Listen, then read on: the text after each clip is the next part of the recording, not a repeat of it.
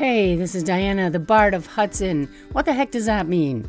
A bard is just a storyteller. So here I am to share stories with you. What was it like growing up in the 60s and 70s? Did I really meet Bob Marley on an airplane? I hope you enjoy listening to my crazy life and that it inspires you to share your stories in some way. One great way to share your thoughts with me is through my Patreon page at patreon.com slash Diana the Bard. There you can see the photos and written materials that enrich my stories with visuals. Please check it out. And wherever you're listening, please rate and review and share the podcast. I'd love to hear what you think. At the end of the day, human connection is all we have. Enjoy.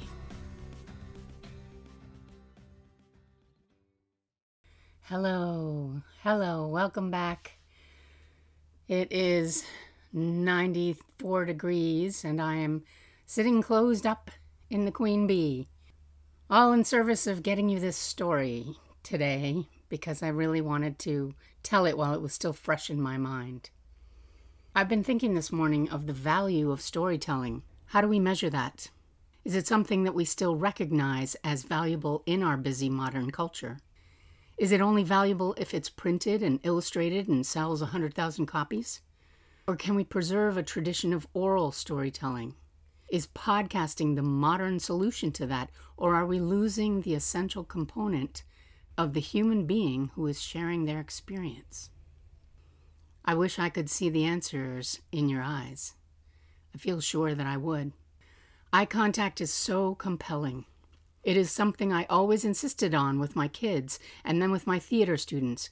When eye contact is missing, the story doesn't land, it misses its mark. For example, I'm going to tell you about two different Hamlets. I once spent too much on tickets to see Jude Law play Hamlet, especially since my seat was near the back of a very large orchestra section. I was feeling foolish and anticipating an expensive mistake. But the test was that first soliloquy. What would he do? Would he look above us and speak a well rehearsed lecture, or would he truly connect with all 2,000 of us? A tall order. I held my breath as Claudius and Gertrude left the stage, and then zing. Hamlet turned, found the eyes of the people upon him, and spoke right to us. Magic. From that moment, we were hooked. We were in his corner. Whatever he did, we were along for the ride, as counselors, as fellow sufferers, whatever he asked us to be. Even way back in row Q, I felt essential to the action of the play, simply because Hamlet included me in his deliberations. Eye contact is that bridge from soul to soul. How different then? When I sat in a small and intimate space to see another Hamlet not long ago, I was anticipating participating in the same richly tortured journey. I would go along for the ride most willingly, even though I know Hamlet has to die at the end, for all of us. But this time, young Hamlet looked at the ceiling, at the floor, at anything but the people in front of him. It's no wonder he never found the answers he sought. And I sat back, unmoved and disappointed. Eye contact is everything. I'm truly thinking it would be exciting and challenging to start doing live appearances of the Bard of Hudson, to tell these stories, fuse my writing and performance threads, and truly be a storyteller. I've been thinking this for a while, but yesterday I met with new inspiration. My wonderful and generous host here in Herefordshire, Temmie, is also a storyteller. Yes, he is a true Renaissance man with many interests and talents. He claims he is still learning, but he has excellent building blocks for his craft a rich baritone voice and a willingness to risk eye contact and put himself forward in order to draw his listener in. Yesterday, he asked if I would like to meet his storytelling guru, as he called him. Uh, obviously, I shouted out a resounding yes. Okay, it was on a text. And no, I didn't use those obnoxious capital letters, but I think he felt my enthusiasm regardless. He said we could also pair that visit with a river swim in Wales, since the afternoon temperature was supposed to spike up into the 90s. Icing on a glorious cake, as far as I was concerned. So off we went to meet Austin Keenan, an old Scottish storyteller by trade. Temmie calls him a national treasure, and after spending an afternoon listening to his stories, I quite agree. He welcomed us into his wonderful hobbit home, where his wife and granddaughters had just come in from swimming in that same river where we were headed later. They said it was crowded, but that they truly felt much cooler to the point of even shivering a bit. When they shook my hands, I could tell that they were cold still. Since I'm going to end with Austin's story, I'll just tell you briefly that river, quote unquote, is an exalted term for the gently flowing stream in which I later swam. And crowded, quote unquote, is a vast exaggeration, at least from the point of view of this bard who is still flinching from memories of Rome. In any case, we sat at Austin's dining table, which was littered with colored pencils, knitting projects, and paper dolls. I haven't seen paper dolls in more than 20 years. I would say 40, but yes, I think I made some with my kids. It was all charming detritus of idyllic English summertime pursuits with a house full of granddaughters. Heaven. Austin regaled us with stories that flowed naturally from one to the next. He brought out some favorite books where he had gleaned some snippet of verse that fleshed out some particular tale. He spoke of storytelling themes, and we kept coming back to death. It is a profoundly compelling theme in these plague ridden days. He told of a children's home for little ones who were orphaned and how he went there to tell stories but was banned after he told too many stories of grief and death.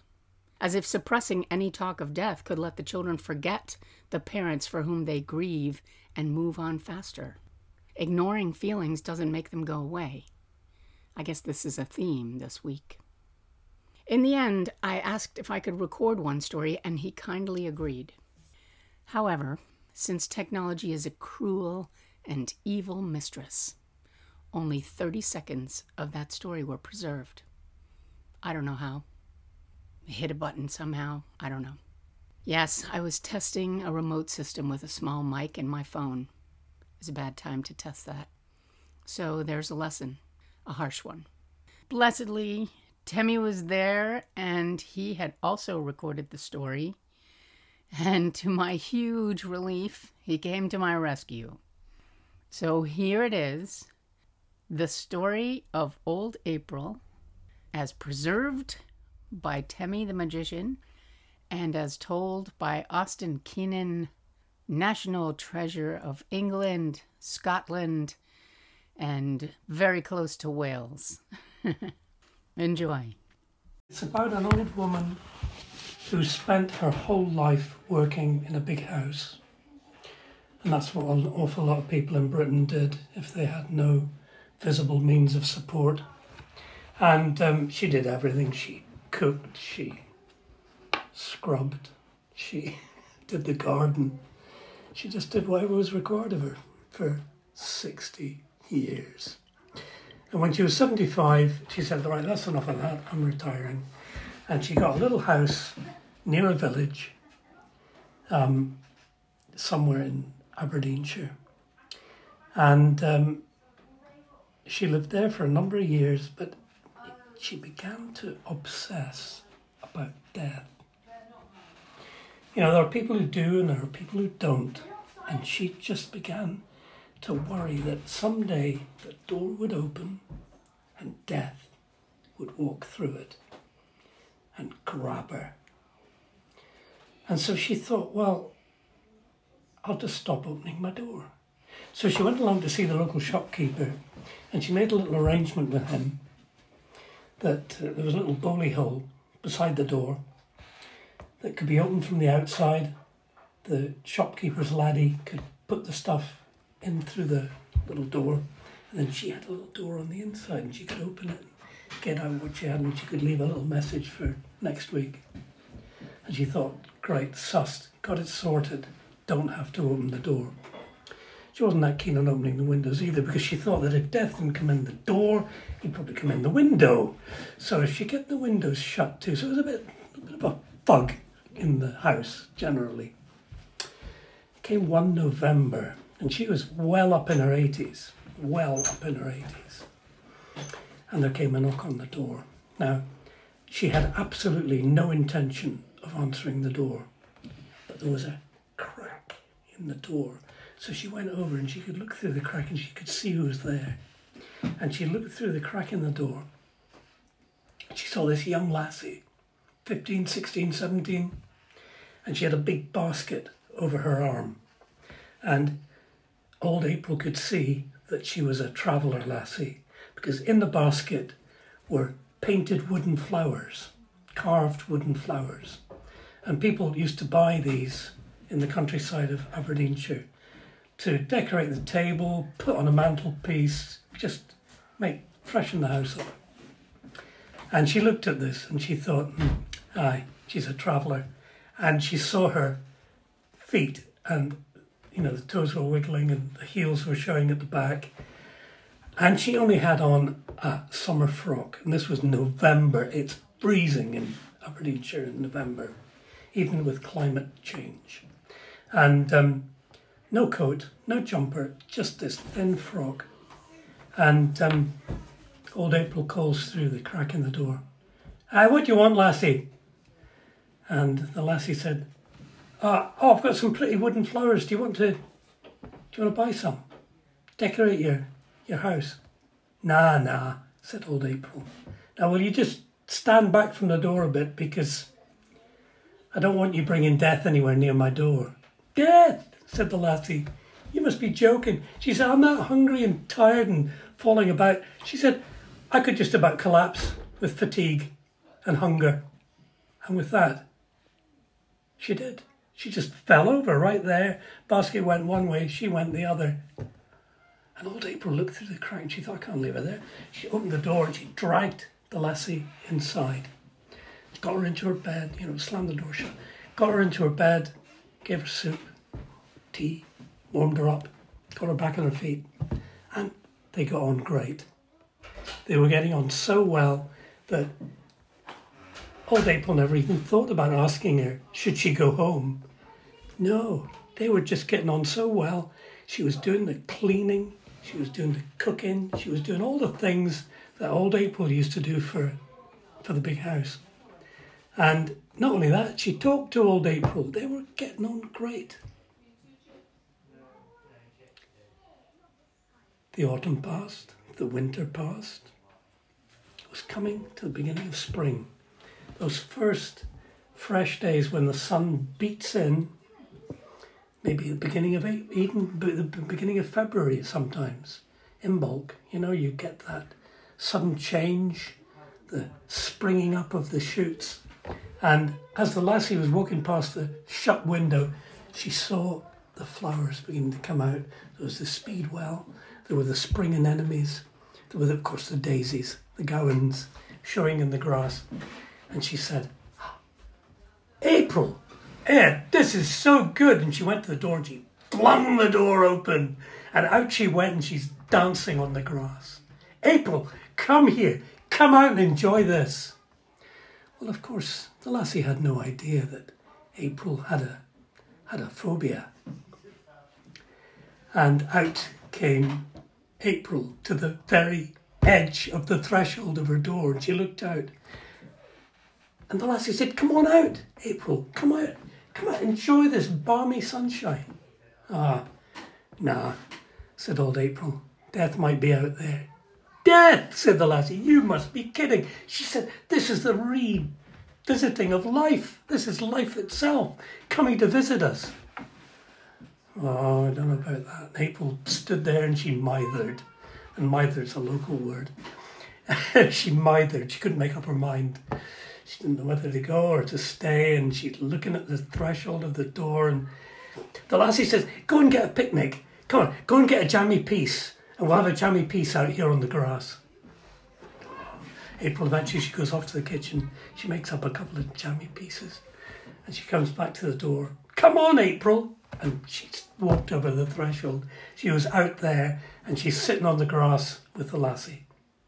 And they're chattering, and the lassie's saying, I've got to go on now, April. Because my people, with this weather, they'll be moving on. And they're just a couple of miles down the road. I'll go and join them later. Oh, hi, said April. And uh, the lassie looked at her and said, you're glad that you come out here and enjoyed the bit of sunshine, jammy piece, bit of chat. Oh, I have enjoyed it, said old April, but I know death's somewhere just round the corner and he's going to come out and put his hand on my shoulder. The lassie looked at April and said, It's all right. Don't you worry about it, April. It's already happened. Eh? said April. You must be joking. No, no, I'm not joking, said the lassie. You passed through the veil a while ago. No, said April. I'm fighting fit. In fact, I, have never felt better in all my life. Ah, said the lassie. Well, the reason that you feel so good, said the lassie, is because you're no longer clothed in your physical body. You're now clothed, clothed in your spiritual body. What are you talking about? said April. You're dead, said the young lassie. You're dead, April. You died a while ago. Well, if I died, when did I die? You died, April, the day that you pulled me inside your house because I'm dead. And even now, we're on the very border of paradise. And presently, you're going to take my hand and I'm going to lead you into paradise and you're going to see all the folk that you've never seen for years. And you're going to do all the things that you've always wanted to do and you've never done. And with that, Death put out her hand and took April's and led her into paradise. And the, the old travellers say there's a lot of folk like April wandering around the world. They're dead, but they just haven't found their way yet. And the travellers believe it's really important that youngsters hear these stories because you need to know what's coming. And you need to know that it's not something depressing, it's something almost to be looked forward to. There's wisdom in the stories. Fantastic. Isn't that a wonderful story? It is a brilliant story. Thanks for listening. If you'd like to connect, you can find me on Instagram at Diana the Bard or on Facebook at Diana Green.